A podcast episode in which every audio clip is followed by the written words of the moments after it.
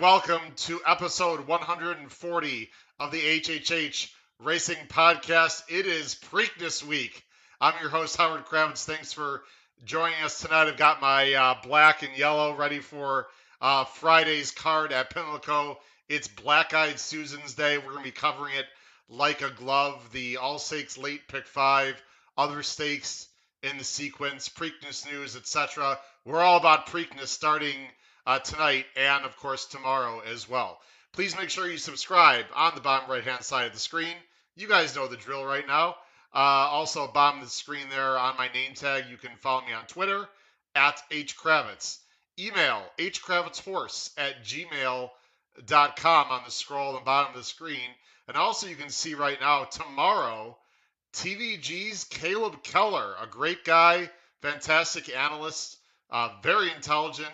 He's going to help us pick some winners as we're going to cover the huge day on Saturday. It's the second leg of the Triple Crown. It is Preakness Day. Tomorrow, Thursday, 8 p.m.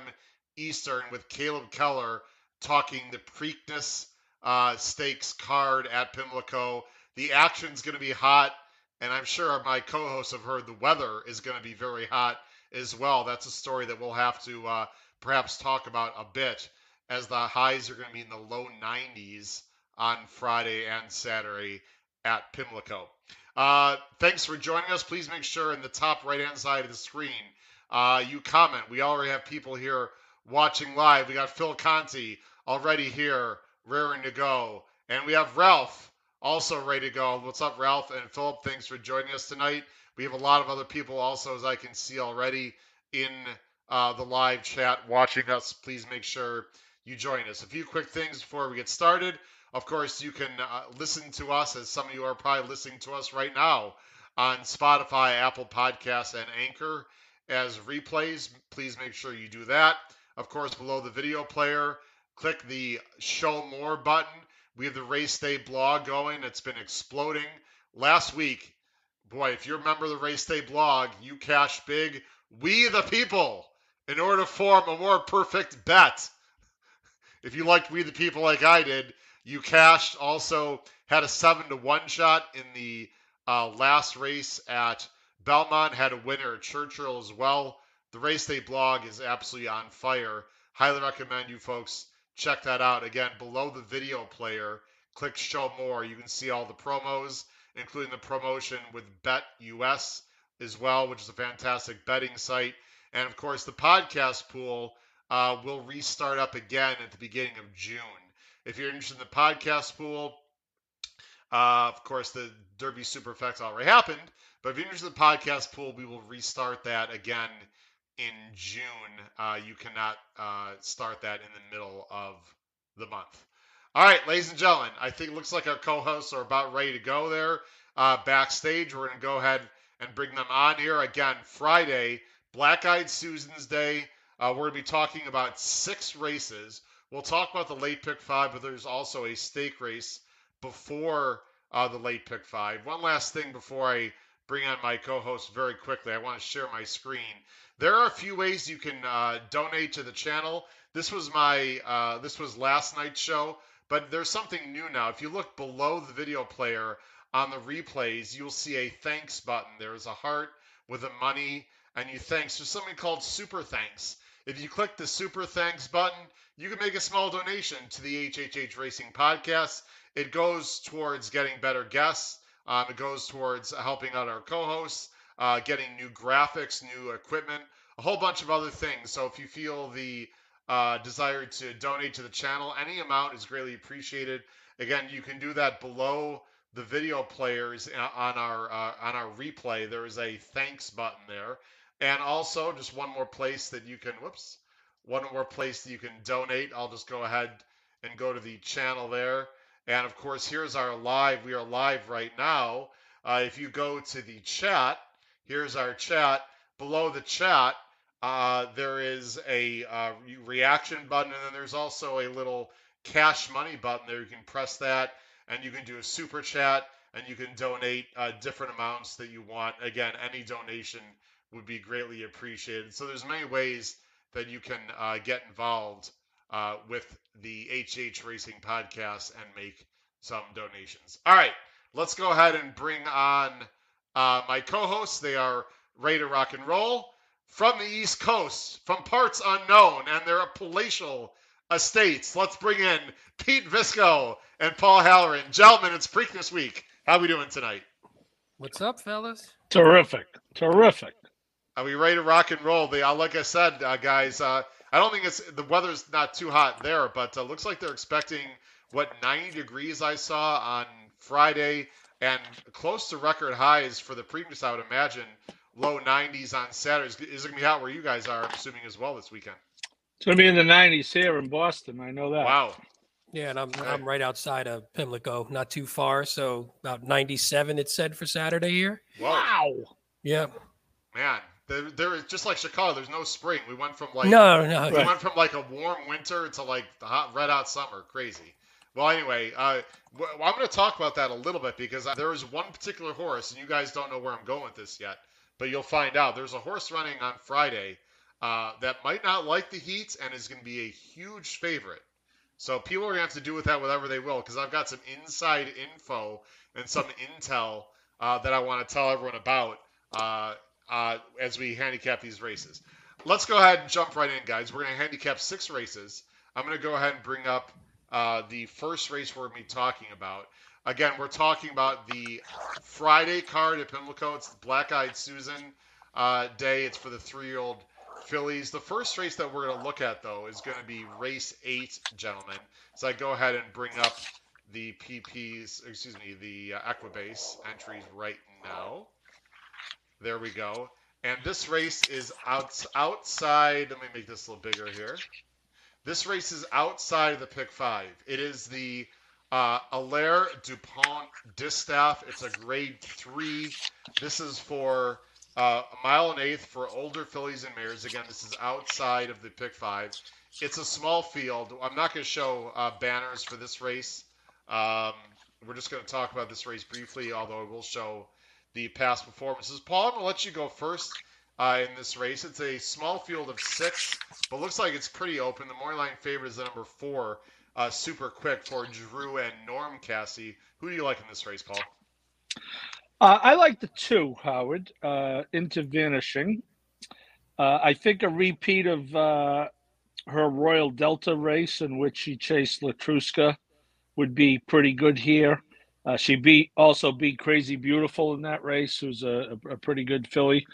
Uh, not the only downfall is the last race she ran at Keeneland, where she ran second. Uh, horses coming out of that race are 0 for 7. So that that is a negative, but uh, I think if she runs back anything close to that 91 uh, that she ran in the uh, Royal Delta, that should be tough here. And we should give the update, Howard. We're at 1190. Who will be the 1200th, Howard? Ah, Who will be? Paul, Paul, you got to tell. So hold on, we got to put you on screen there. We, can you show that? Paul, you got to explain to people what that is. Uh, can you show that one more time? You were. Uh, go ahead. What is that? Number number of YouTube subscribers.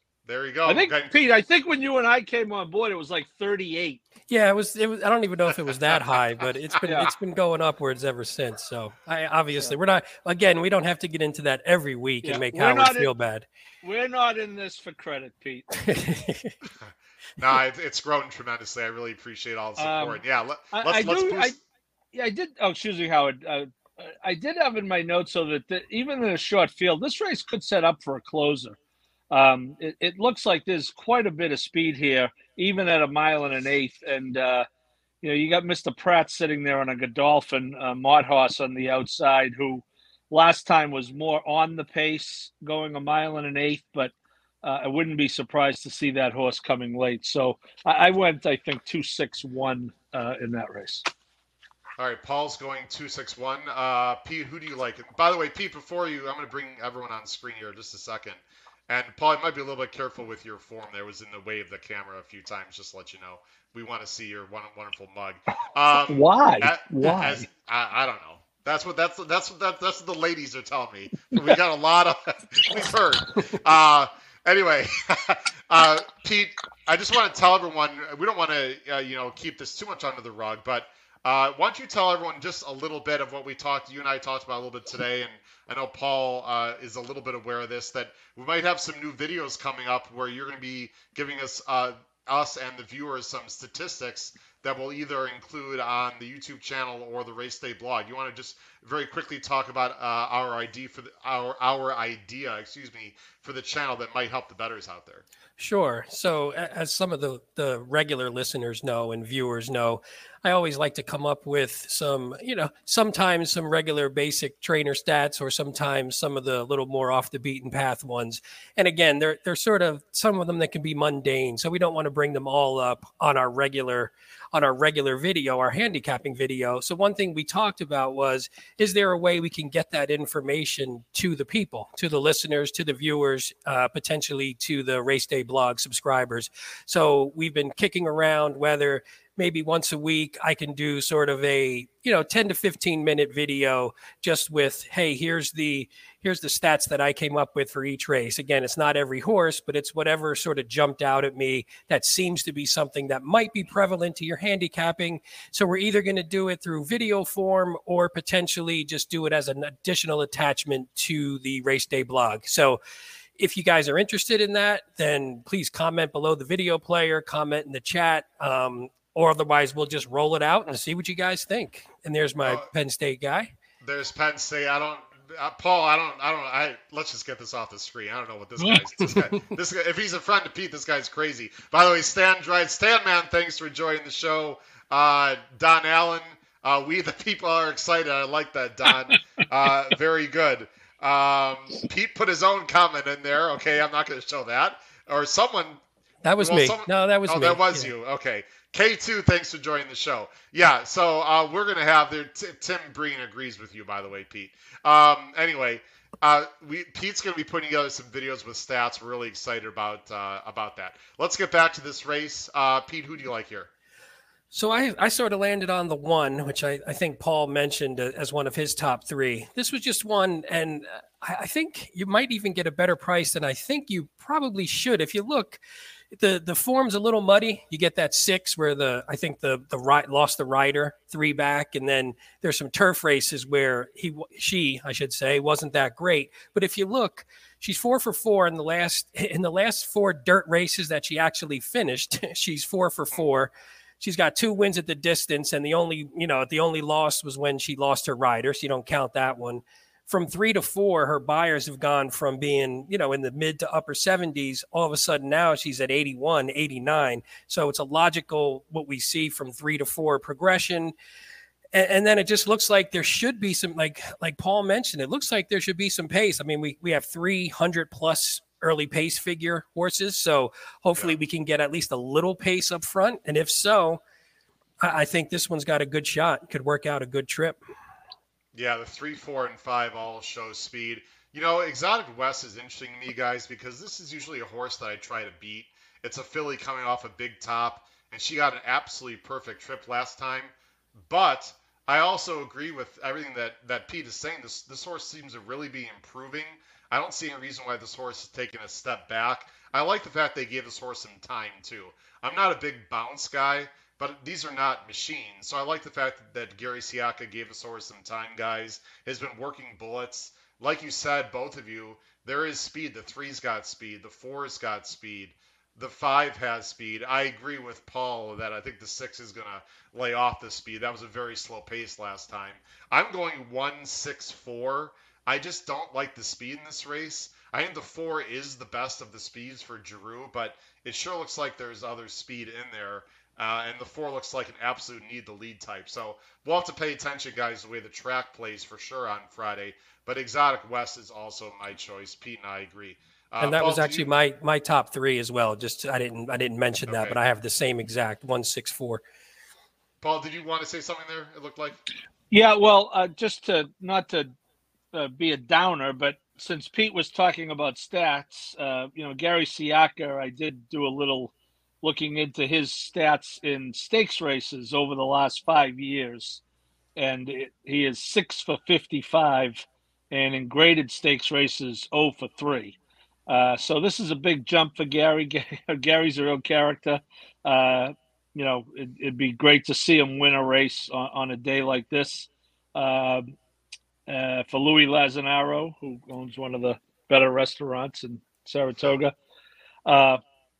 But uh, just just to throw that in there, that uh, Gary has not had great success in stakes races in the last five years. Uh, no, and, and Dean won in Sciacca ships out of New York not too often, and in the last five years he's never had a starter at Pimlico. But you know what, guys? It's not as if he's shipping across the country. I mean, it's not that far from New York to Baltimore. So the horse is feeling good. It's probably a logical spot. That doesn't bother me at all. I don't, I don't know about you guys, but I just this is just one of those stats that just I don't know wouldn't affect me in this particular race uh, personally. Uh, let's go ahead and get into the pick five, guys, because I want to make sure we have plenty of time for that, and that is our main uh, emphasis. So let's go ahead into the pick five. Now the pick five, as I go back to um, race nine. By the way, a few people have asked me already, will I have two blogs? The answer is no. Um, I'm just going to have a blog for Saturday uh, this weekend, so there will not be a blog for Friday, but I do appreciate people asking about that. And also for people that are part of the podcast pool, my plan as of now, and I, I'm going to fortify my decision tomorrow. My plan as of now is to only bet the late pick five at Pimlico on Saturday. I don't really want to split up the money between Friday and Saturday. And actually, I think Friday could be, again, could be a bit chalky. We'll see. But I, am more interested in the Friday late pick, uh, excuse me, the Saturday late pick five. So those of you that involved in the podcast uh, pool will be uh, jumping into only the Saturday late pick five. Guys, let's start with the pick five on Friday now. It starts at about 3:36. I'll go first, uh, full screen. Eastern Standard Time. We're going to start with the Hilltop race night. This is one mile. It is for restricted for three-year-old fillies, and there's a name that sticks out like a sore thumb here. It's a field of seven. The number four, the Breeders' Cup uh, filly juvenile turf winner Pizza Bianca, who was upset last time for Christophe Clement here, four to five. Jose Ortiz. Let me go ahead and uh, bring up our banners now. I'm going to take this banner off. I'm going to bring up our picks on the bottom of the screen. There are going to be scrolls there. And wow, okay. Well, there is. It's pretty obvious here. We are all going 4-8 X with an extra horse. Uh, Pete, I'm going to let you start here. Pizza Bianca just seems to lay over the field, doesn't she? Well, I mean, you, gotta, you have to look at the Italian connection too for Sciacca and, and, the Contis and everyone in the chat. Mm-hmm. But yeah, I mean, you, don't, I, you, don't, want to be thrown out of the family, guys. Never, never. You always have to pick the Italian. But I mean, this is, and I just did have pizza for dinner, so it all it all rolls together. So this is one where you hate to. I mean, it's not bad to start off with a single, but everybody in their mother's going to have this as their single. But this is a horse who just looks on paper like you said, lays over the field, has had a start. So it's not like it's coming off the six month layoff. It actually has had a start where it ran pretty well and, and consumer spending is a really good horse. So it's not like yeah. it lost to someone it probably shouldn't have. And actually, consumer spending, even if you look, yeah, I was just going to say that even looked stepped up. I mean, if you look from the the progression from two to three, 75, 85. Yeah. So I was impressed with that. So it wasn't like a it wasn't a worrisome loss for no, Pizza Bianca. Pizza Bianca ran okay too. Yeah, I can show yeah. the replay, but I mean she ran just fine. Just just uh, consumer spending just came over the top, really. So. And this is a this just and and for another reason, this just this field came up relatively soft. I mean, there wasn't yeah. anyone else who jumped out at me. Uh, you want to talk about, or Paul? You've got. The, we don't need to actually. I'll tell you what. I, am going to let you talk about the eight, Paul, and then I want to talk about Pizza Bianca for a particular reason. We all have the eight in second. This is Vergara. I don't know if these names are Sophie Vergara, who I love from uh, Modern Family. Um, th- this horse has got some talent. I'm, I'm interested in her, Paul. What do you like about this horse? Well, you know, I, you throw out the last race on synthetic. I think you know I'm not sure what what they would do in there. Uh, uh, if if Graham Motion just wanted to get a route race into the horse, and you know that was available, it's just kind of an odd spot. Uh, him going to to Turfway Park with this horse. Um, you know, the the horse obviously never lifted a hoof, but if you throw that out, she she runs a good third at Laurel in her debut, and then breaks her maiden, and then goes to Aqueduct, and uh, you know wins a small stake. The horse is coming out of that race. I will say, uh, were 0 for 10 with three seconds in, in their next start. So it wasn't the strongest race in the world. But, you know, you take the 74, and, you know, if Pizza Bianca doesn't fire, which is unlikely, I think she's the next likeliest. And I know you're going to talk about her, Howard, but, you know, that, that race is very excusable, the Pizza Bianca loss. You know, she she started a move on the far turn, but it was more of a gradual move. And Jose really, he never really accelerated quickly to try to open anything up. And consumer spending, which, as you say, Howard, is a very good horse, was really right on her tail. So Here she it never. is, Paul. If you sorry, Paul, if you want Yeah. to talk about Paul. Yeah, take Here, a look. She's the she's the six, and she's in the yellow. But you could see consumer spending is right on her hip. And while the, she is going to get the lead, look at they they're virtually noses apart, and she bumps them a little bit there. Um, but you know, it wasn't like she opened up and got picked up. It was more of a duel, and she's got every right to to lose a duel coming off a uh, six five five month layoff. So I, I really think that's a that makes her more likely to win this race uh, coming off a race than coming off a layoff. I think. And, the, and those and those colors on consumer spending, they, they win a couple races or two at the at the Yeah. New York tracks on the turf. Every once in Yeah. a while, those those colors wins coming out of nowhere. All right, now guys, I, I got to make a very important announcement for everyone who cares to listen because I have some information. Now, listen, there, there's always there's always track talk, right? Everyone, everyone, their mother's like this guy, the guy in the street heard X, Y, Z. Let me just explain, and I hope people are listening very carefully, watching, and listening carefully at home, because I want to be very clear about this going forward. So, many of you know, but some of you don't, that I uh, co-own two horses with my brother. Uh, they're both baby. They're both two-year-olds. They're both gonna be running in New York. Cross our fingers. One's gonna be running. Uh, one's gonna be trained by Ray Handal, which we're very excited about, a filly on the turf, and the other one is a two-year-old colt by Tapit, who's gonna be trained by Christophe Clement. Now, the reason why I bring this up is um, I definitely have some intel, especially on some of the Clement horses, uh, once in a while. I don't want to make any promises. I don't want everyone to think when I tout something, you should just bet your mortgage on it. You can take information for whatever it's worth, but I will. I'm not going to divulge my specific sources. But you have my word, folks, that when I tell you that I heard something about a Clement horse, um, it's it's real. Now, whether it's going to be come to fruition or not is is for you to decide. But when I give you folks some intel, um, it, it's from very good sources. I'll just leave it at that. So, gentlemen, um, I, I I I called my sources and talked to a few people. And again, everyone take this for what it's worth. Pizza Bianca is doing well, but perhaps not quite as well as they had hoped. And not only that, apparently she does not like hot weather. Now, again, take that for whatever it's worth. It is going to be 90 on Saturday. Not only that, this is mainly a prep for Ascot. They still plan on sending this horse to Royal Ascot. They so again, uh, the connections feel good about her because the field is a bit soft. Is the main reason they feel good about her. But to say that she's 100% uh, would not be a fair statement. Uh, nothing. She's not injured. There's no issue. It's again, this is a prep for a bigger thing, and also she doesn't handle the heat very well apparently. So maybe you want to watch in the paddock. Maybe you want to see her on the track. I'm just throwing that out there, guys, because I found that very interesting. Um, they, they like Jose Ortiz, um, but they, you know, they like Joel Rosario too, and Joel was on her in her first uh, two starts. I mean, Ho- uh, Jose Ortiz has done nothing wrong, guys, obviously, but um, anyway, I don't really want to say any more. People can take that information for what it's worth.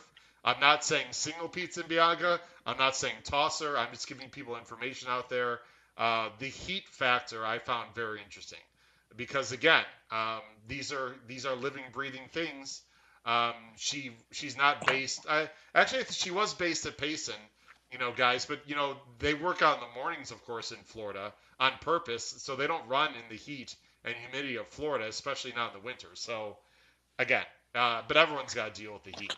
Uh, Pete and Paul, just I'll throw it out there. I know this is a very tough question. That's why I have you guys in the show. Uh, if you were sitting at home and you heard that information, would that sway you any, any way at all? Pete, I'll let you go first. I mean, I would say the good thing is, and, and we don't get this lucky sometimes, is that it is the first leg. So if you do have the ability to wait on putting your ticket in and you could watch the live video, then you could see maybe the horse is washed out. Maybe, you know, sometimes they have good analysts on there who are good at sort of describing how they look on the track or how they look in the paddock. Now, I'm not, that's not something that I'm skilled at, but if you listen to the analysts who are, maybe they'll say, hey, this one looks a little worked up or they look a little washed out or, or whatever the case may be. And then maybe you can, you can alternate your bets from there. I mean, I could never just toss her just because she does on talent and pedigree sort of lay over the field. But if you want to do sort of a B ticket with some some backups, and then if you could kick, I mean, because she's going to be what three to five, two to five. If yeah. you can find an alternative in the first leg and hit the pick five with an alternative, then you got a chance to really cash for for a nice payout. I also, you know, there's also uh, Clement's got two. He's got diamond hands in here as well, and I can tell you that this work here on the 21st at Payson, uh, the connections like that work. They that they very much like that work. Um, I'm not. I don't know. I'm not saying this is a rabbit by any sense of word. I think this horse has some talent, but obviously Pizza Bianca's got more talent. They do put Irad on this horse, Paul. Um, you know, we've seen this before. The the other, you know, the other Clement, the oh, other yeah. Brown. This one seems a little less likely, but it wouldn't shock me. I'm using her underneath, by the way, in, in my uh, ABCs. Yeah, I have her as a C Howard, and I have in my notes uh, that she should be ridden aggressively, uh, and, and, I think she will be ridden aggressively by Irad in this spot. Uh, yeah. Not only because it could potentially help Pizza Bianca, but you know it's different different owners, so they're yeah. not necessarily trying to set it up for each other. But I just think the way, if you look, the one has really no speed. The two has no speed. The three, somewhat, you know, the four wants to come from behind Pizza Bianca, yeah. as she did in that race. You saw the five, no speed. I, I think Irad is a dead send on this horse. And, you know, who knows? The horse is 71. Uh, it's her first start as a three year old. So you, you assume she's going to improve. And, um, you know, would I be shocked if the other Clement won? No, I, I have her as a C, and, and I will be using her a little bit in the race. Yeah, I might even move her up to a B, guys. I gotta be honest. Well, I, I have to, I have to see you know how Pizza Bianca looks in the paddock and whatnot. But anyway, hopefully that information will help everyone. Uh, Trish Smith likes the statistics, by the way. Uh, Pete, she's she's looking to that. I put up a banner a little bit while Thanks, ago. Trish. Uh, let's go ahead to the next race, guys. This is the second uh, race in the sequence. I'm gonna go ahead and go switch to race nine. I'll go up. Oh, that was race nine. Sorry, race ten. Excuse me. And I'll go ahead and switch the banner right now also. There we go. Uh, race 10. Race 10 is the Miss Preakness Stakes. It's a grade three. Uh, it, this is six furlongs for the three year old fillies on dirt. It's a field of eight. And we have a horse coming in from California for uh, Sean McCarthy and Flava Flav, Flavien Pratt, eight to five morning line under the stars, coming off a very poor effort, Paul, last time However, this looks like a good spot uh, for a uh, a victory, perhaps. Yeah, perhaps. You know, you know, I have him as a defense, her as a defensive A. You know, I, am not sure about the the trainer switch. Obviously, we know why she had to leave Baffert's barn uh, because you know it, doesn't exist, uh, uh, for, at least for horses who want to ship to the East Coast. New York specifically. But um, you know that she stumbled at the break, and De- Desert Dawn came back and ran very well in the Oaks. But you know, Sean McCarthy, for what it's worth, shipping in general, twelve percent.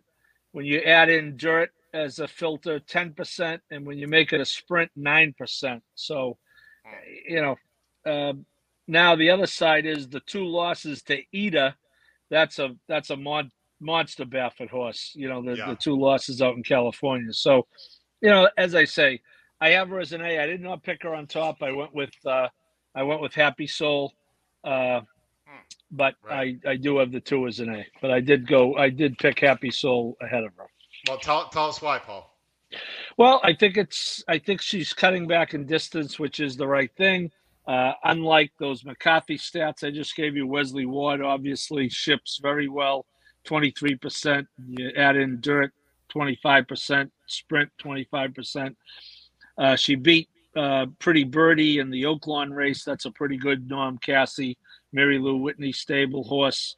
Uh, she did get a, I will say, in that race, she got a dream trip on the rail, saved every bit of ground on the rail in that Dixie Belle at Oaklawn. Yeah. And, you know, came back in a route which was turned out to be a good race. You know, Nest was the favorite in the Oaks and uh, ran second. Uh, and and she doesn't want to go a mile on a 16th. That, that obviously was a trial balloon to see if she might be able to go the Oaks. And they learned that it was not the right distance. So I think the distance is right. Uh, Ward ships well. Johnny V has ridden the horse every race of her life. This is a horse uh, they had high hopes for. Bargain basement, fifty thousand dollar purchase. Uh, so I, I, think she has got a very good chance. Uh, Pete, we disagree with Paul, and actually, Pete, uh, this, this, is the first time I think since you've been co-host, we have the same three in yeah, the exact I noticed same that. order. Yeah. So the, for better or for worse, we're either going to look really smart or really really stupid here.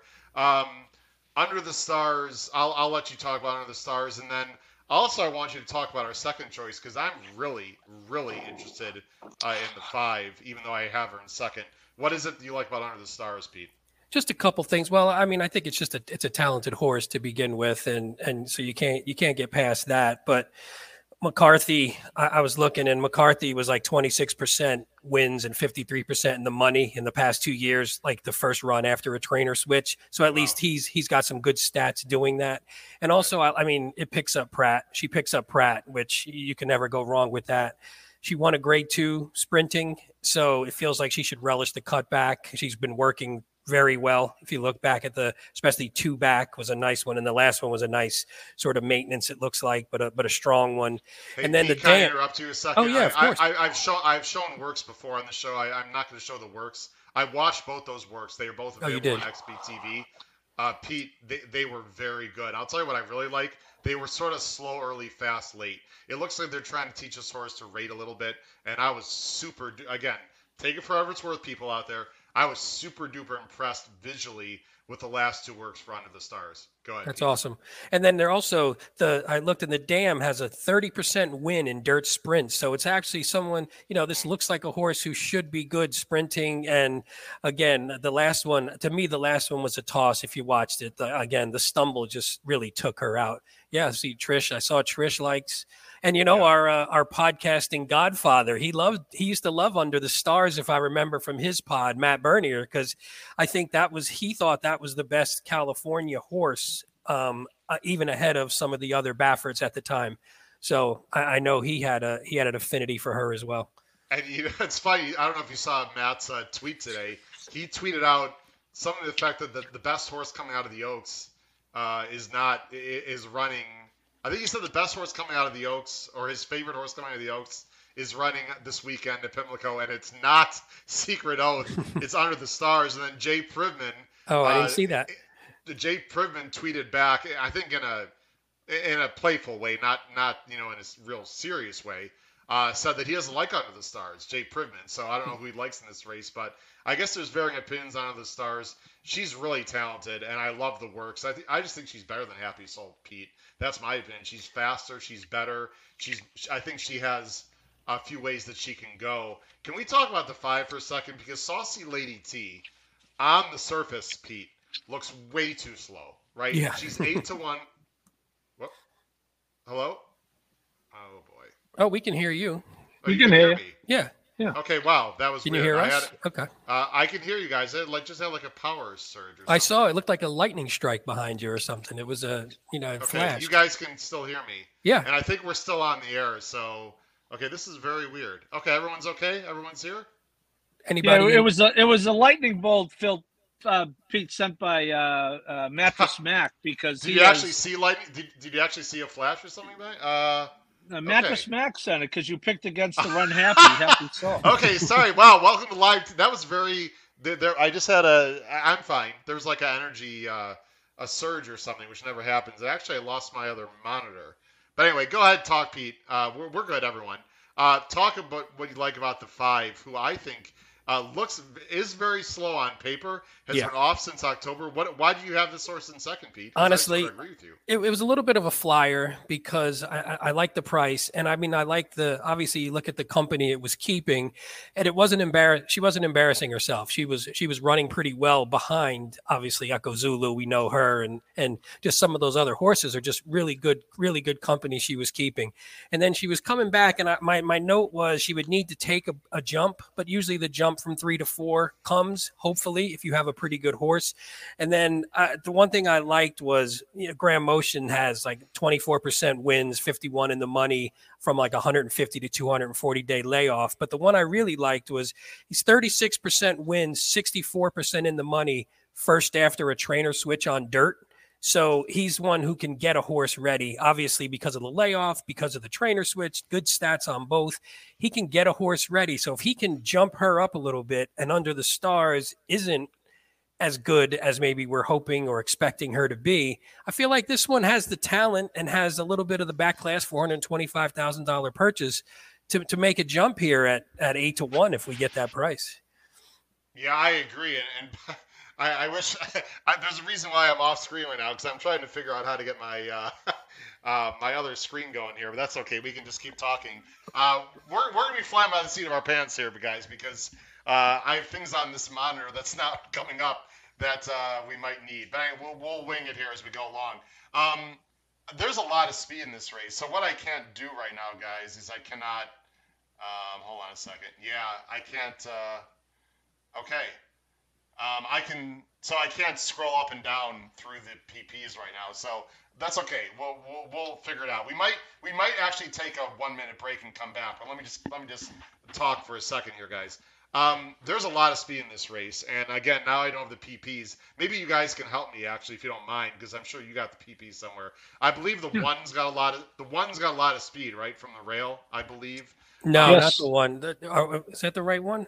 Yeah, Um, the one's I don't got like the one. Yeah, the I was looking is at the fast. wrong I, one. I don't Yep. like the one, but the one is fast. I know that. Yeah, the one's got speed. The three's got uh, good speed. Lady Scarlet uh, Yeah, the ran three's with got Matarea speed. last The time. six only really has one way to go, in my opinion, Paul. I respect what I know. I know that six closed like two back, but I think she's best on the lead. This is just one of those horses, guys, that I always am interested. This horse costs four hundred twenty-five thousand, right? Um, it's Graham Motion. He's good off layoffs. I don't have the stat in front of me now, but I know he's good off layoffs. The, if the race falls apart, which I don't think is impossible, and maybe under the stars like stubs her toe, to me this is the one you want. I mean, I, I I think she's going to take a step up. Um, I'm definitely using her underneath um, in tries probably, and this is sort of the horse that, that I think is, is sneaky. Um, Paul, do you think this horse can win, or is this horse just way too slow in your mind? Uh, no, I, I have mixed. I have her as a C, uh, and and I have mixed feelings. Uh, Pete's stats are all on target, but Pete, if you now take Graham Motion on the trainer switch only in dirt sprints stakes, he's one for eight. Yeah. Uh, so to whatever you know, whatever for whatever that's worth. The other thing is, I'm not so sure you're going to get the price you think you're going to get because those two Echo Zulu running lines, you know, the casual person's going to say, "Hey, wait a minute, that horse was, you know, one of the one of the ones in the oak." So, uh, you know, maybe you'll get the eight to one morning line. I, I don't think you're going to get more, and, and I'm not so sure you're going to get the price. But I, I do I do see the point, Howard, of if the race uh, falls apart. You know, the question is, you know, how far behind. Um, you know, you got Fergal Lynch, who's a is a good Mid Atlantic uh, jockey, uh, has never ridden the horse, which is probably not ideal. Um, you know, this horse is kind of bred to to go long, uh, so it's an interesting move, uh, cutting cutting her back. But if you have to cut her back, they have to love the uh, Graham has to love the way the race flow looks to set up. Yeah, Yeah, I mean, it's not. Oh, oh, sorry, Howard. I was just gonna say it's not often you get six horses out of an eight horse field that have uh, a hundred Timeform early pace figures. That's a. I mean, again, we always say we you see that sometimes and they don't all go. Someone doesn't break, but in that one, I mean, it's just it, it makes for someone coming off the pace, and and if you can catch one at a price, and if you can beat a low favorite like we talked about in the last race, then you could really blow up your your pick five. Yeah, for sure. So, guys, here's what we're going. Here's what we're gonna do. Uh, Um, I'm not gonna take a break. Um, so those of you watching, thanks for being patient. What's gonna happen? And I, I know those of you at home have no idea what, what's happening, but uh, my other monitor went out. So all we're, we're, I still have the PPs. Um, I just gonna have to bear with me a little bit because when I bring the PPs up on screen, um, I'm not gonna be able to uh, see the. I don't, I don't know what's gonna what what you guys are gonna be looking at, but I believe. Let me just. Uh, All I know just- is Pete. Thank God he has us, Pete. Imagine if he was solo I mean, tonight. The- What a I horror I mean, show he'd be just is. yeah. he'd- That's why we have us to to vamp. It'd be That's what we do. discombobulated. It'd be more Yeah, you know- discombobulated. He's pretty Um, discombobulated as it is. Right, frankly. Well, it's this has just never happened before live. You know what, guys? Um, I- um, you know what? We have a choice. Do you, I'm gonna ask you guys. I'll, I'll tell you what. I'm gonna lay it out my great co-host. We got two choices. We can either do without the PPs the rest of the show, or we can take a one minute break and I can see if we can fix the monitor. Uh, Paul, as the PR guy, I'm gonna let you make the call. What should we do? Uh, the show must go on, Howard. Everyone's got their own PPs. and All right. Yeah. All right, sorry guys, we're not we're not gonna we're not, we don't have the PPs to show everyone, but so we apologize to everyone. I'm gonna sort of have to. Uh, I have the PPs. We all have the PPs. Greatly apologize for that. Blame that on Mother Nature. All right, let's move on to the next race, guys. Uh, the next race is race uh, 10, and I'm gonna go ahead and look it up for myself before I Eleven. uh, sorry, actually. race 11. Excuse me, race 11, right, guys? Race 11. This is the very one. It's five furlongs on the turf. It's $100,000. It is for older fillies and mares. It's a big field. Let me go ahead and switch the uh, banners here. And again, I apologize to everyone at home. We're still going to give you great quality coverage. You just won't, won't be able to see the uh, past performances, everyone. Uh, there's our picks on the bottom.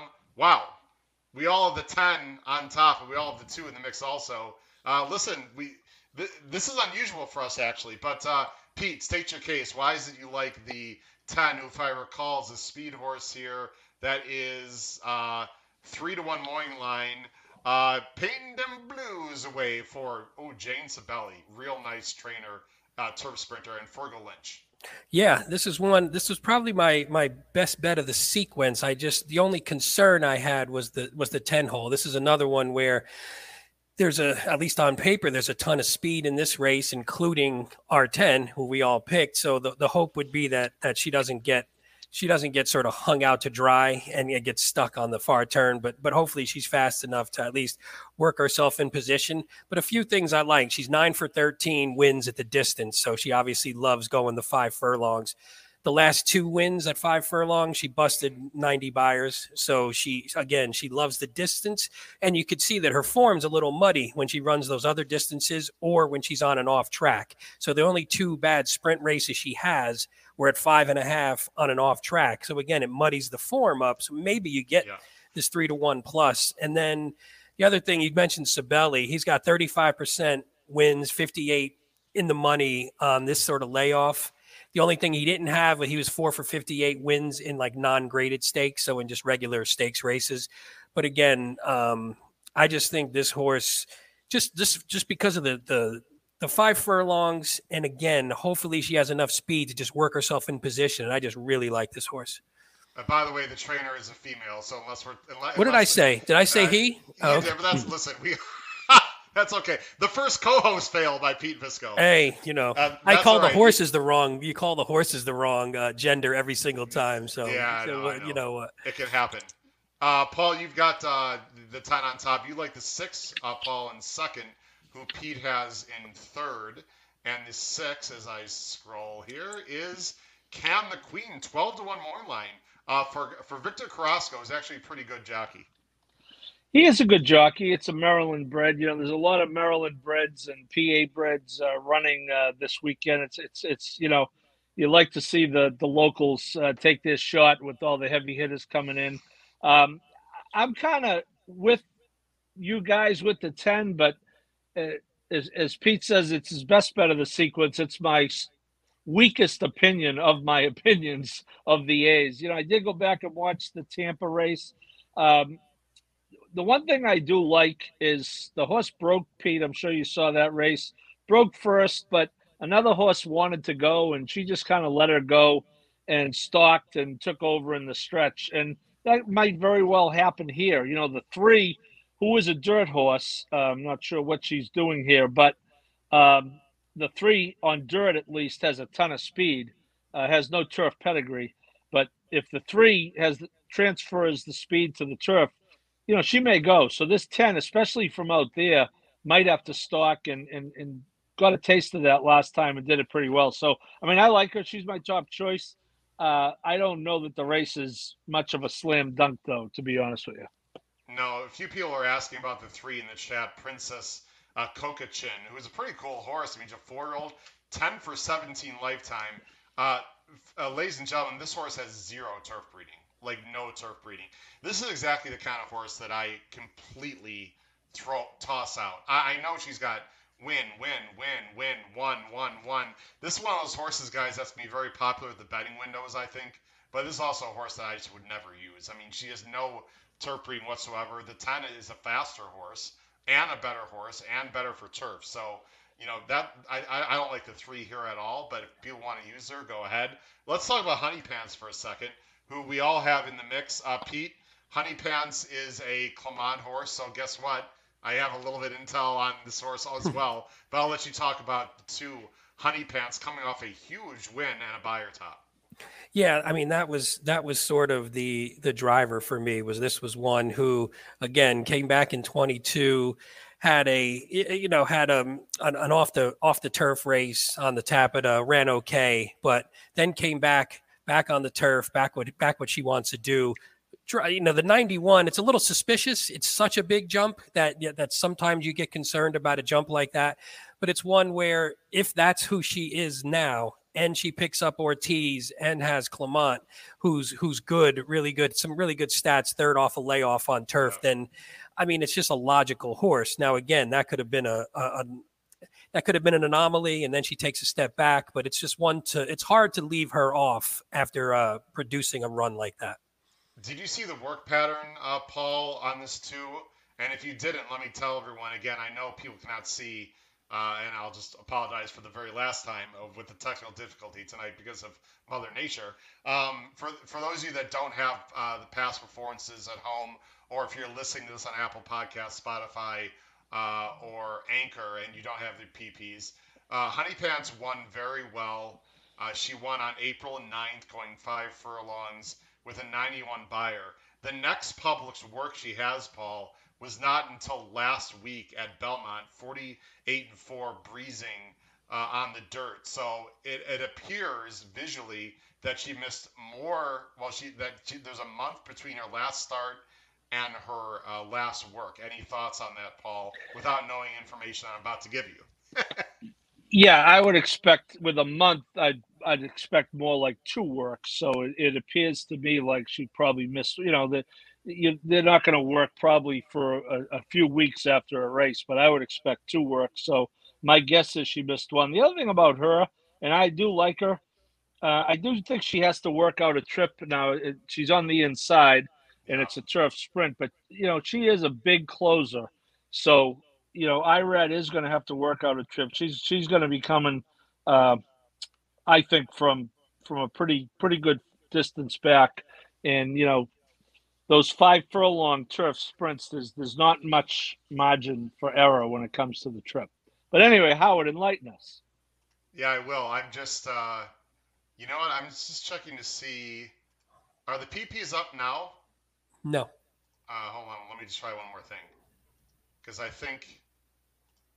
Um, I'm just trying something, guys. So go ahead and, and Paul, to your to, just to um, while he does that, to your yeah. point there, the one thing I liked about the last run, again, the the pace wasn't hot, so they didn't maybe have a chance to get away from her, but she was closer in her last one. You know, sitting only two three, as opposed to some of those races last year where she was putting herself a little further back. So maybe that's something that they worked on between last year and this year was getting her a little more in the race. And if if that's the case with this speed, if she can sit, you know, if she can sit in like fifth or sixth behind this speed, then maybe it'll be a little easier for her to pounce than it would be if she was running, you know, sort of dead last, 10th, 11th. So hopefully Irad can keep her closer and work out that kind of trip.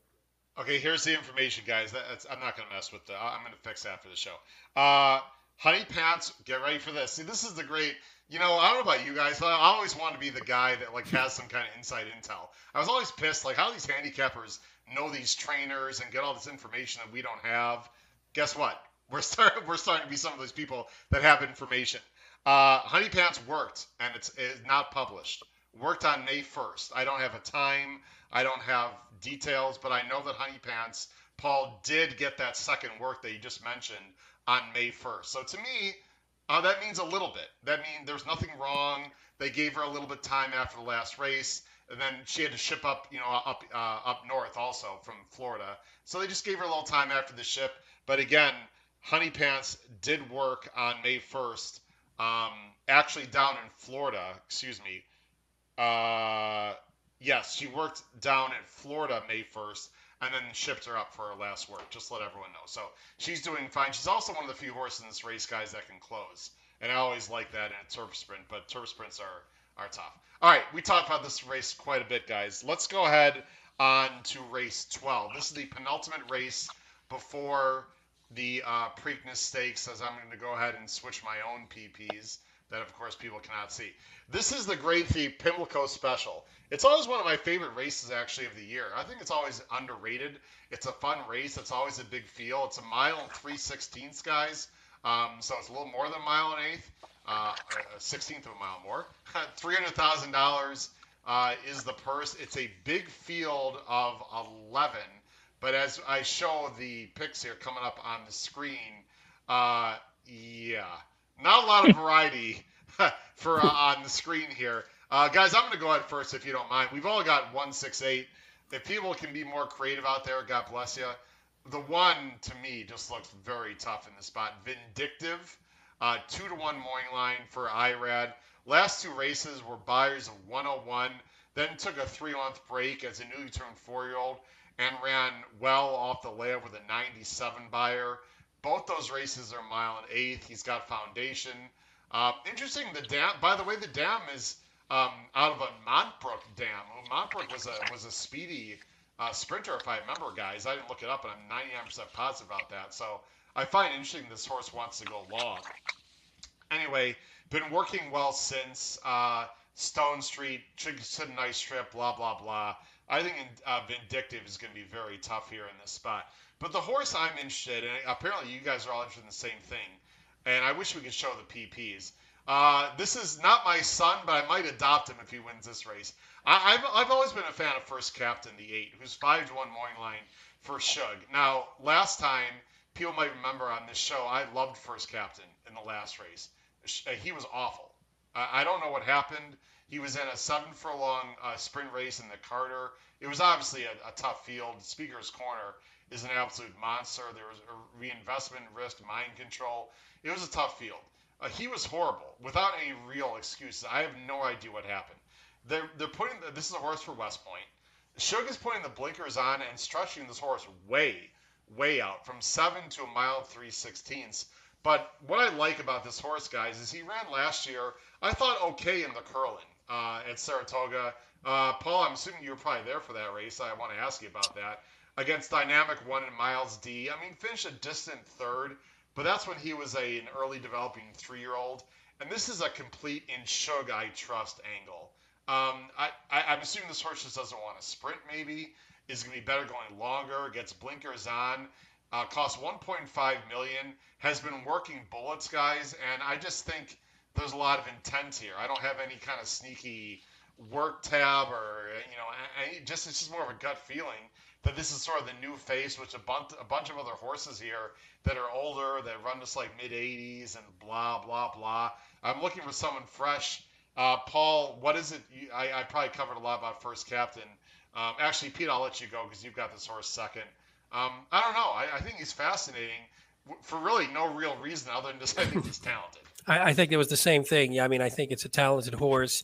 It's obviously bred. I mean, you look at Curlin and have yeah. an AP Indy mare. So obviously the distance shouldn't be a problem. And again, yeah, you see that one, the mile and an eighth race where again, it was in dynamic one takes a lot of flack, but I mean, it's a, it's a solid horse and Miles D's a really good horse. So it wasn't losing to bums there. So I, I just sort of no. liked it for the same reason. Like you said, Shug usually brings them along slowly. that last race was a clunker, so that's why you're probably getting a better price. I mean, I mean, if he if he ran well in that race, he would have probably been a lot lower here. And then I like the you, you add Saez and you add blinkers to where maybe I'm thinking they're going to try and get this horse a little closer and try and get it in the mix a little earlier, and then maybe um, just twi- mix the style up a little bit. Just get her, get him, get him, get him out there a little bit because he's got a nice closing kick. So some, you know, if he can go distance, if he can last the distance, and he can put his closing kick in, again, there's a little bit of speed in here. So I, I think it can make a run, and I like that price. Well, actually, I was hoping to get more of a morning. I would hope. Price. I would love I, I mean, more. I don't. But yeah, I don't think. I don't know if I had bet him at five to one. I think, unfortunately, that's what about he's going to be. I mean, I think he should be more like seven or eight to one, just because there's so many question marks here. Uh, speaking of question marks, we all have the six and third, and Paul, I'm gonna let you talk. Or you sorry, you have the six and second. Excuse me, Paul. Um, what is it with all the Italian connections uh, this weekend here? Uh, Capa I can't- Costello. I can't believe Visco didn't pick this horse on top. This is a shock. I, Uh, was, this I was laying it in the weeds so we get a good price on it, Paul. I'm just. I, Yeah, I didn't wanna- really I didn't want to tout is- it too much. this horse is very pace dependent. Uh, you know, uh, she's going to be coming late. I, I think at even at a mile and an eighth, I think, I think she's pace dependent. That second last time, she was just he, he was simply, you know, the best of the rest. Fearless uh, went off at one to five and, and won Yeah. easily, and you know someone had to run second. You know, I, I'd say this, Howard. I I, I like, you know, the, I, we know. I'm going to tell you why this game is great. Very, very briefly. Two horses next to each other. Take a look at the seven. The seven is 15 to one. Okay. Also entered on Saturday, so may scratch here. But the seven was bought for three thousand dollars Yeah. at Keeneland. He was hip number 3,452 in a sale of 4,600 horses. Okay. Wow. Session 11 out of 13. $3,000. The horses earned 218000 Hugh McMahon, middle, middle, mid Atlantic trainer. I don't Yeah. think he's ever won a graded stakes. Right next to him is, you know, we talked about the breeding. This is pedigree royalty yeah. a Curlin out of an AP Indy mare that West Point went to 1.5 million at Yeah. the Saratoga 2019 Fasig-Tipton sale. Now, first captain has earned about 70,000 more in his in his career. It, it just it's just a little example of why the game is great. Um, I Paul, I love I love the deep I love the deep dive, Paul, and accelerator. Looking at the looking at the what uh, which which uh, which uh, not which sale. What do they call it? Uh, which, which book? Right, the book. That, Yeah. that- that- Hey, uh, Unbelievable. it's if you, if you want to be a co-host of a premier racing podcast, you have to do your homework. You have to- Okay. no, I, I think Um, I think that's cool. It is it but is the it thing is. Good, good. No, I, I just think it's cool that you can listen. Horses come in all shapes, sizes, dollar amounts. Right. It's just. I, I'm glad you brought that up. It, it is really cool. But what do you like about the, the six uh, s- clunks up or has an action outside shot? I, I think she's got an outside shot, and you know anything with you know you could put Flavien Prat on one of the Arabians in the 14th race on Saturday, and I'll I'll bet him. Um, you know, again, it depends on how the race is run. yeah, Um, you don't figure, at least on paper, it doesn't look like it's going to be too fast. It looks like the four uh, is is certainly going to go, and, and and the seven, if he stays in. Uh, again, I'm not sure what they're doing. He is entered in an optional claiming race on Saturday. okay. That okay. horse. Um, so you know, it's just going to be a question of do they want to swing for the fences here? And I'll be honest with you, it's you know, if you're them, it's not the most ridiculous. Uh, it's not the most ridiculous swing. I mean, Vindictive is a handful. I agree. I have him as a single when we look, show uh, caveman pick fives later. Yeah, yeah. I, I chose this is the race to single. He's Okay. a handful, but uh, yeah, I think if uh, the six can stay in touch with the field and get some pace to run at, he might have a puncher's chance, as they say. Hey Howard, Uh, real quick, you want to you want to laugh at the six? So if you looked up uh, Fausto Gutierrez's graded stakes record, you'd be like, "Oh man, ten out of twenty-one wins. That's awesome." Yeah. And then you look Yeah. and you Uh, go, let me "Shit, guess. all tens are." The, the big, the big Yeah, L. yeah, yeah. I don't mean loser. I mean Letruska, yeah, yeah. right? So it's Yeah, funny because go. basically 0 for seven with everyone else. But if you get Letruska in your barn, I- that comes in handy. Uh, last thing, and we're going to move on to the uh, Black Eyed Susans. No one's talked about the three, which is the other Pletcher untreated, who actually has better figs than the six. Um, I don't love untreated, but he's the second choice, I believe, at seven to two. I'm using him. Whereas I'm using him as a C. I'm just not a fan. I don't know. I, he doesn't do much for me, but I mean, he could win. It wouldn't, it wouldn't be impossible. Uh, Same here. Same here. C. I have a three and the five. Uh, uh, I have they dueled last time. Uh, untreated took the lead and was outdueled by four one, who was inside of it. Okay. I got them both as C's just in case. All right. Let's talk about the feature race of the day, guys. We'll talk uh, again. Everyone, thanks for watching. Sorry, we got a large amount of people watching again tomorrow night, ladies and gentlemen, 8 p.m. Eastern. Uh, we are going to be deep diving into the Preakness Day card with emphasis on the late uh, All Stakes Pick Five with our special guest from TVG, the one and only Caleb Keller, a fantastic analyst on TVG, will be with us. And just to let everyone know very briefly, tomorrow's show, we really haven't done a lot of uh, traditional HHH racing podcast shows recently. And for those that are new to the show, uh, often I bring in a guest and we talk about his or her life in horse racing and do a quick, you know, background, and then we do the handicapping. That is what's going to happen tomorrow. So we're going to talk to Caleb Keller uh, with our co-hosts on the screen, guys, for about 15, 20 minutes at the most and then we'll get into handicapping. So the first about 15 minutes uh, tomorrow, Thursday, with Caleb Keller, we'll be uh, learning more about Caleb and his life and his background, and then we will get into handicapping, uh, which is sort of how this show, uh, how I envisioned this show when I started it last year. Uh, it's gonna be a lot of fun tomorrow, guys. Race 13. It's a Black Eyed Susans. It's the uh, second leg per se of the I guess Philly Triple Crown, you, you could say, for three olds on the dirt the less heralded, of course, uh, from the Kentucky Oaks. We've got a big field here. Uh, it's a field of, excuse me, of, of, of 13. Uh, and I think it's a pretty wide open field. I believe I have the picks, yes, on the bottom of the screen. Uh, we are quite different here. This is a difficult race. Pete, I'm going to let you go first. You've got 7, 6, 12, as everyone can see on the screen. You've got the seven horse who is Distinctly possible. Distinctly possible. Yep, six one morning line for Chad Brown and Irad. I'd say that's a pretty good combination. Coming off only a maiden special weight, so you're going with a bit of a fresh face here. Yeah, this was one. I, I, agree with you that I think this is a pretty wide open race. I mean, I, I, think the favorite has enough question marks and maybe didn't draw the best to where to where she'll be beatable. So I was looking just for the, the one that when I landed on the seven, I was like, I think this one's just improving. And again, you said, I mean, just broke the maiden uh, this year, but actually was, you know, was in some quality races last year against quality horses and comes back. And, and obviously, obviously, Chad Brown knows what he's doing. He's got Irad honor. And I, I just like that this one, if can take another step forward, I think can get to where maybe these other horses are already. $670,000 purchase didn't beat a ton in the last one. A couple maiden breakers next out, so a couple winners who wound up breaking their maiden next out. So it wasn't the best of fields, but I thought it was a relatively professional run. Did what she's supposed to do. Did what she couldn't do last year, which was actually win a race. And and Chad was you know, he's he's really good second off. I had some stats: seven for 19 wins, 15 for 19 in the money. Second off, like a 150 to 210 day layoff. So he's going to have this horse ready. Now, whether she's good enough is a is a crapshoot. I think it's. I'm just going on blind faith at this point. But I like the price. I like the connections, and I like that there's a little bit of back class there. So that's where I'm going to go on top. But I'm this is a spread race for me, as we'll see in the pick five. Pete, did you happen to have a stat maiden breaker to stake race Chad Brown stat? Did you happen to look that up? I was just you curious. know I don't.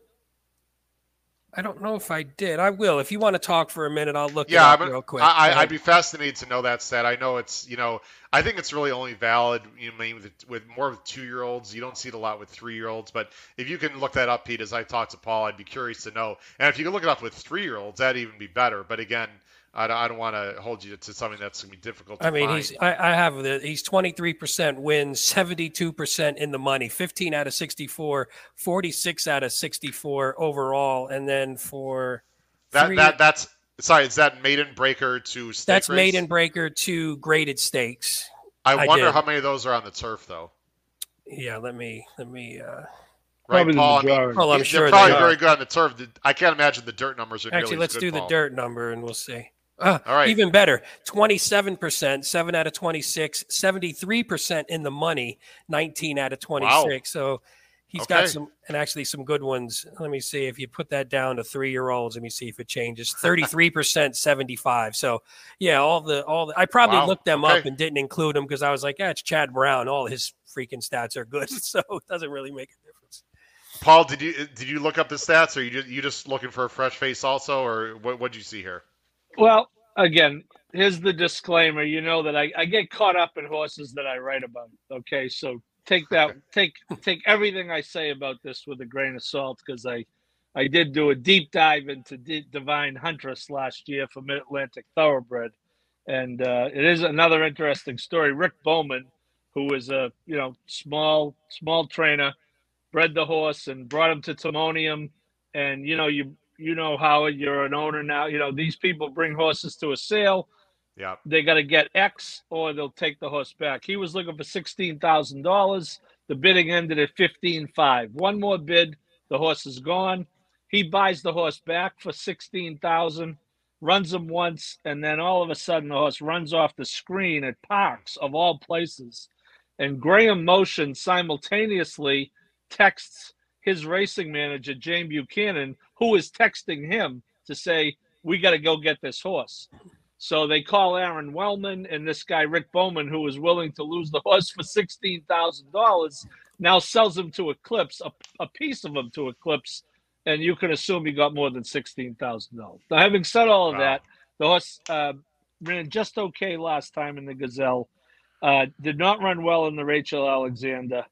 Uh, they bought this Eclipse bought this hawks horse with the hope of going to the Oaks. Obviously, that didn't materialize. I'm just not ready to give up. They get Prat.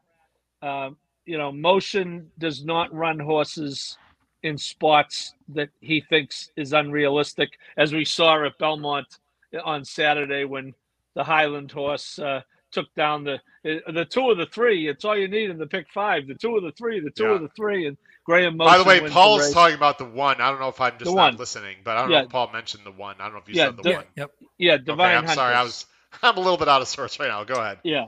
Um, so I, I'm just not ready. Yeah, it's 15 to one morning line. I'm not, you know, again, uh, it, it's probably I probably know a little too much about her, and it, it'll cost. Usually, the horses I write about cost me money, so any money I make for writing, I, I, I put back through. A Catholic boy being an exception. Um, but anyway, uh, I'm going to. She ran real well. She ran real well three back in that Parx race, Paul. I agree with you. And I was actually better than Rachel Alexandra. I was I was interested in Yeah. her, and she did zero running, and and Zero. you know, and then she was wide against the flow in the Gazelle. I think she's got some talent. I, I actually have her as a C. Um, I don't love her in this spot, but I, I hear what you're saying. It would it Well, wouldn't shock me. And let me say this: the one thing I do have a strong opinion on this race is that if anyone thinks it's a walkover for the ten, you know, I, I want to be in the same parimutuel pool because the horses never run outside of California. Again, we're down. We're, we're at you know these horses that have been moved from Yakteen to McCarthy. Uh, not exactly sure why. I think he's won one graded stakes. He doesn't ship uh, a whole lot. Uh, you know, I get, I get it. He was a second by a neck. Desert Dawn ran a very good third in the Oaks at 58 to 1. I get it. But uh, anyone who, I think this is a spread, spread, spread race. And I know a lot of people think it's a single to 10 and close the sequence. So I, I'm going to try to get alive here to several horses. Yeah, that's Adare Manor, by the way, uh, is is the ten. That's going to take a lot of money. What I, I I have the ten in third. I mean, she can win, obviously, but she's gonna be way too low a price, Paul. I agree with you. And there's a lot, there's a bunch of speed in this race to me. Um, I'm going with the six guys, and this is a, the, a, a- the kind of horse that I don't usually go with, to be The very honest. Maryland bred, Howard. The But Maryland yeah, bred. Well, you know, I like horses that can like show some kind of explosive uptick. You know, sort of like you guys are. I don't think the seven is the one, but I respect your guys' opinion. But you know, Luna Bell is just really consistent and really good, and I think there's a lot of speed in this race. You know, she can close. I've barely heard of this jockey. Uh, to be very honest with you, this, this uh, uh, Aranhu. I mean, I don't want to be disrespectful. I just Arahu, David Arahu. Yeah, yeah. I just, I'm just not familiar with him. Um, he's 18% this year, so obviously he's a decent jockey. Um, I watched the last replay. I know it was just 125k, but it was open company. It was also the first time she went two turns, which I think is a very yes. important factor because you never know uh, that one turn mile at, at, Laurel is just down the chute. So she's proven she can get two turns, and guys, she won like as easily as possible. And to be honest, you know, I'm not sure she was ridden, you know, that aggressively in the final furlong. I mean, she's just like on cruise control. I think this horse has a lot of talent, and in, in a field where I'm a little bit negative to the 10, especially because of the price, there's a lot of speed. I think the six might get a little bit lost in the shuffle because the connections and the Maryland bred. I think you're going to get five, six to one. Uh, perhaps the best closer in the race. Why not? I, am going with the six here. Um, I have the five in second. The five is Begin for for uh, Danny Peitz, who did get a very good trip against Yuguri last time. Uh, but I think she's improving. She's a gun runner. Um, she's tactical. She doesn't have to be on the lead. Uh, she's been working lights out with a, a 59 and 2 bullet at Churchill and then followed it up uh, with a 113 maintenance breeze. So I think Begin is very interesting. And then I can't remember who the hell I had in third. Oh, I got Adare Manor in third. Some people were asking about the Cox horse. Uh, that's the nine Interstate Daydream, um, who is coming out of the Ashland against Nest and who won big two starts back. I don't think I'm going off of memory now because I don't see the screen. None of us have the nine, but just out of respect to uh, people that Ralph Conti and some others, uh, Pete, you have an opinion on the nine in this race, the Cox horse? The, the only reason I, I left it off because I, I, looked hard at that one and, and I left it off obviously because it's a Cox so you, you have to sort of always look twice at those. But I thought the breeding raised a little bit of question for me about the extra distance. And again, it's only another 16th of a mile, but I, I just I didn't trust it fully. So uh, again, when you have to make cuts, I think it's a pretty wide open race. So these are tough cuts that we're making, and and that was the reason why I I sort of cut that one from my of my top line. Any thoughts, uh, Paul, on the Cox horse before we wrap up the sh- uh, go through our pick five and then wrap up the show? No, I, I think she uh, I think she ran very well uh, in the Adirondack, which is uh, uh I did see yeah. that race. Uh, you know, she made up a, a ton of ground uh, in that yeah, race. did. But Howard, I will tell you about your six. If you want to have a guy that's easy to root for, Hamilton okay. Smith started training in 1977. Howard, he has started okay. 14,149 horses. He's got 2,000 wins. This horse is already his sixth highest earner of all time. He's only won 100 races once in 45 years. He's a great guy. And if you want a guy, eh, you know, if this horse wins, the place will go bananas on Friday. This, this, you want to talk about a hometown horse and a guy that everyone's going to root for. Hammy Smith is a guy that people will be rooting for Saturday. I'm I almost picked the horse out. If I wasn't so emotionally attached to Divine Huntress, I would have been emotionally attached to Luna Bell. Luna Bell, let's get Luna Bell home. By the way, Richard, I see your thank you. Richard, thank you for the thank you. I appreciate that. Uh, guys, let's go on. It's a while, but I've got, and again, um, well, actually, this is not part of the race day blog because I'm gonna my race day blog is only gonna be covering Saturday. I've got one, two, three, four, five, six, seven, eight. I've got ten of the of the thirteen. I got ten of the thirteen in my ABC guys. This is absolutely wide open to me. If Adare Manor wins, I mean, I'm gonna have her as an A, but I, I, think none of us really want Adare Manor to win, unless I'm alive to several thousand dollars with Dare Manor. Then yeah. I would take her. Uh, but uh, I don't know. It's it's gonna be interesting to see. Uh, a lot of I I I, just, I have a feeling in this race, sort of about the Derby, that something weird might happen. I there's just a lot of horses, a lot of speed, there's a lot of unknowns. I wouldn't be surprised if like a Divine Huntress or you know a bigger price wins. Wouldn't surprise me, guys, at my all. Three my three horse, my three horse. You'll hey, see it there. That's the maybe. that could be a bomber. Be. Hopefully. Hey Howard, you mentioned we talked about the Cox horse. Could could I just interject a little news please, into this here? Please do. Yeah. So we know that Cox was suspended by the Kentucky stewards the other day for he had a, a Warrior's Charge ran into Stephen Foster last year, two point three whatever grams of bute.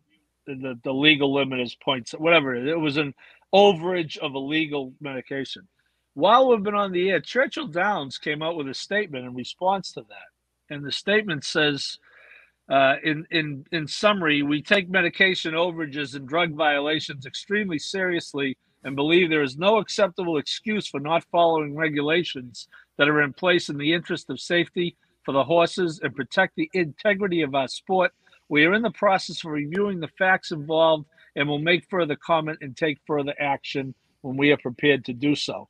This could turn into something because remember, they have put themselves in a little bit of a box by sending the executioner after Baffert. Now, we might agree it was justified, but the the what Baffert did, it was a series of things, none of them particularly major.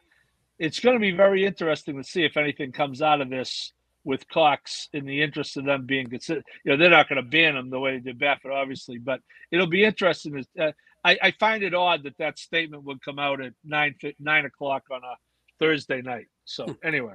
I, I just I, I, I did read about that. It was a Class C though violation, right? Which is the one of the lowest class. I we're, we're going off on a tangent yeah. now. But, yeah, I just figured I'd, we mentioned well, Cox, so I wanted to bring it up. Yeah, uh, and by the way, Flavien is not riding Saturday. Everyone, Flavien has got I think three days for his very first ride in New York. So Flavien, I, I know we're jump we're jumping all over the place. That's okay. Yeah. Flavien, just let everyone know. Flavien. if you're looking at the PPs Saturday, you're like, where's Flavien? Um, he he is not riding at all anywhere on Saturday. Just to let you know. So he'll he'll he'll be a guns a blazing on Friday.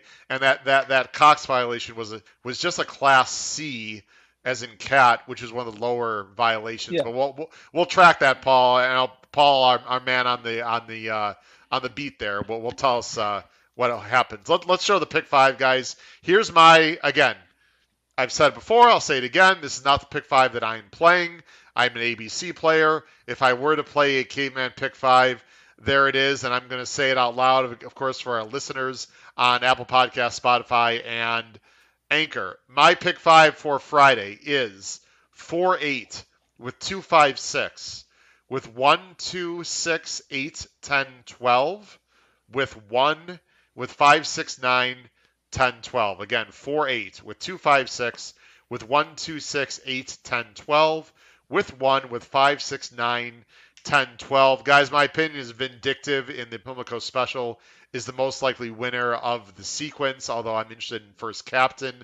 I understand if people would single a single Pizza Bianca. Based on the intel I have, I don't know. It just I I wouldn't be shocked if the other uh, Clement wins. I actually like the Graham Motion filler on the outside Vergara uh, quite a bit. Um, I don't know. Um, Pizza Bianca might make me look stupid. That's fine. Pizza Bianca, well, that's the good thing about ABCs, guys. Because, and again, for those of you at home, this is why I recommend ABCs. Do whatever you want. Pizza Bianca will be my A, and uh, Vergara and perhaps the other uh, Clement horse, I can't remember the name, the six, will be six. B's. So I would never in a million years weigh um, any other horses equally with Pizza Bianca, uh, which is why I don't like, you know, caveman tickets, but I would definitely use some others. That's my $90, and I'm spreading in the third leg, the the turf sprint, and I'm spreading in the Oaks race. Uh, Pete, your pick five. Go ahead. If you just go ahead and read off the numbers, Pete, and then tell everyone your um, explanation of your construction. Yeah, sure. I have four singled with two, three, four, five, six in the second leg, two, six, ten in the third, one, eight in the fourth, and three, six, seven, ten, twelve in the fifth leg, and that's a seventy-five dollar ticket. So I, I, did what you you sort of mentioned was I went with Pizza Bianca single in the first leg is the one that I'm going to go short on, and then in the fourth leg I really like Vindictive as well, but I do like First Captain, so I, I wanted to take a shot and go too deep there. And then again, I thought the the Black Eyed Susan is wide open, so I'm going five deep with the hopefully the three winning at 20 to one morning line will probably be about 40 or 50, and then you know, a little deeper in that second leg. The only thing I don't like for anybody looking at the ticket in that second leg, I think those might be the first five choices, which I hate doing, but I didn't mind it as much only because it wasn't like there's a big favorite in there. I feel like any of them could be a little bit lower than their morning line odds. So I, I spread there what I maybe would want to chop that one up if I if I had the chance though.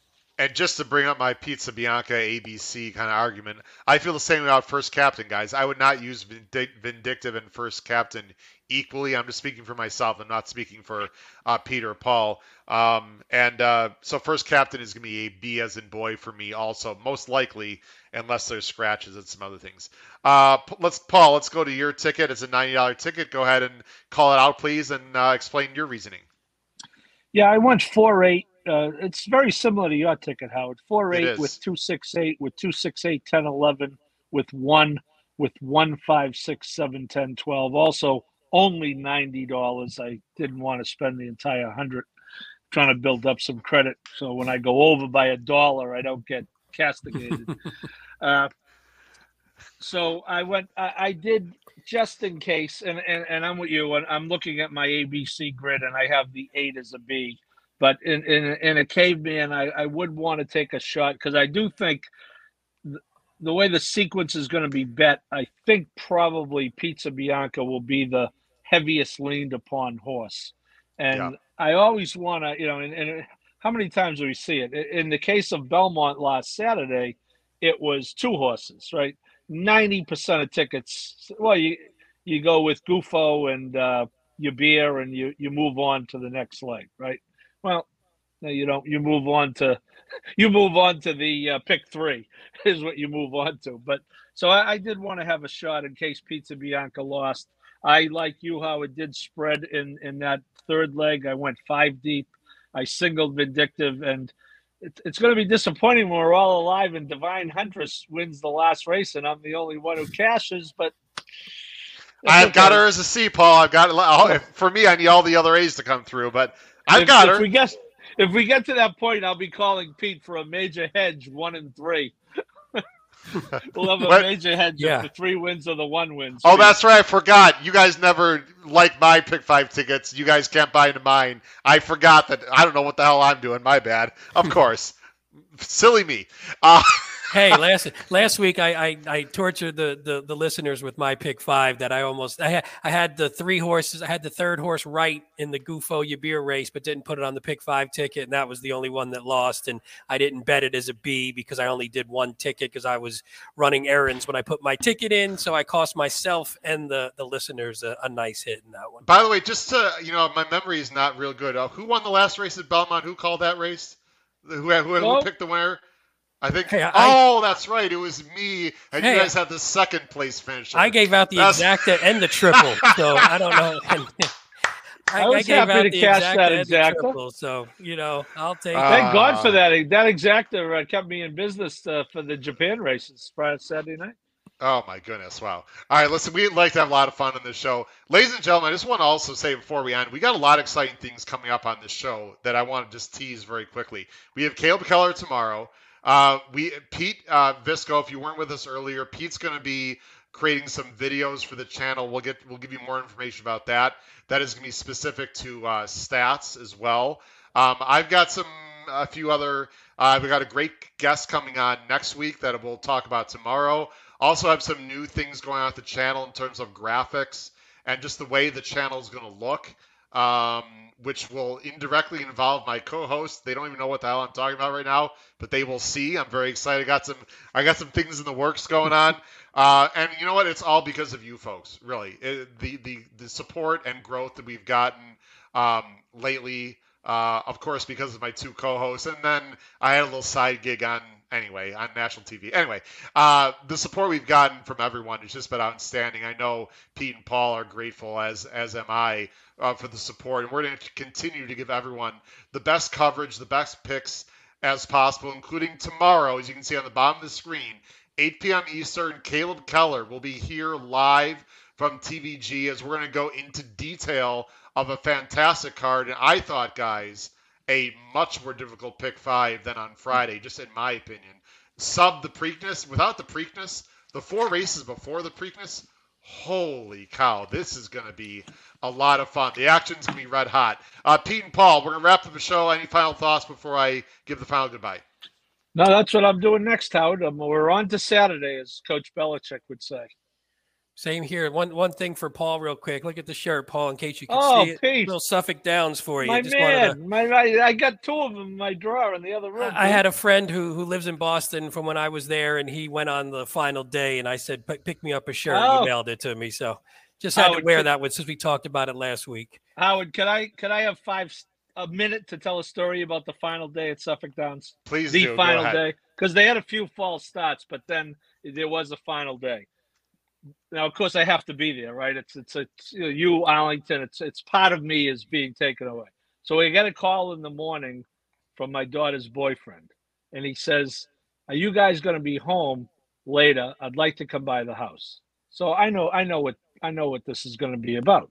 I, I tell my wife after the call, I said, he's coming over to ask if he can marry Catherine. She goes, How do you know? I said, Trust me, I know. So what did I say to him? How, now I knew that as soon as he said it. I said, Well, Ben, I said, I'll be home at six o'clock because before then I'm going to be at Suffolk Downs for the last day of live racing ever. So if you want to come over, you can come at six. That's and at six he came, and that's why he and they got married last summer. So there's my. I was gonna say, I hope the story- Suffolk Downs. I would say I hope the the story ends well because that'd be the, that'd be a real downer to have the show on oh, something Oh, no, negative. He's the best. they, they they they took the blackout dates I gave them for the for the wedding. I said no Derby, no Belmont, no Breeders' Cup, no Travers. They they honored that, and uh, it was they're, they're the best. So My father. that's my last real, day of Suffolk Downs story, Pete. Real quick, my when I told my father I got engaged, we were originally going to get married on Derby Day. My dad on the phone the night I get engaged was like, "Yeah, we're probably not going to make it from up here." So I was like, so we wound up getting married on. I posted this on Twitter, some pictures, but we got married on Preakness Day, 14 years ago. My anniversary was was this past Tuesday, and Ah, for our happy co- and- anniversary. Thank you. And for our cocktail hour, they wheeled in an old school tube TV and we watched Big Brown win the Preakness um, on Oh. a tube TV. I was at Laurel in the morning drinking beers with my groomsmen and then lost all my bets, but wound up getting married and we watched we watched Big Brown. So I watched Big Brown win the Florida Derby in Vegas at my bachelor party and then win the Preakness at my wedding. So that's why Big Brown's on the wall back there. So And- we're and- and I- telling and- some old and- romantic stories. And Pete, I watched them literally melt in the Belmont at 105. Yes, well, that was- yeah, that 105 was- degrees. 100. Well, and that's we got to look out for that this weekend, guys. I, the last thing I'll just say, and I know we're rambling, but the last thing I'll say, I would recommend to everyone who's playing Pimlico Friday and Saturday, pay attention very carefully to the TV. If you see a horse, you know they're they're all going to be sweaty, but they're also to they're also going to be washed down before the race. So you you've got to get some intel or watch carefully. Are they showing a lot of is it is it kidney sweat? or is it you know the the they were hosed down in water so anyway i, I just recommend everyone really pay attention to the post parades everything because these are living breathing things and the heat obviously could affect them thanks everyone for watching tonight's been episode 140 of the hhh racing podcast tune in tomorrow night 8 p.m the three of us caleb keller from tvg to talk about the preakness day card. Have a great night everyone. Take care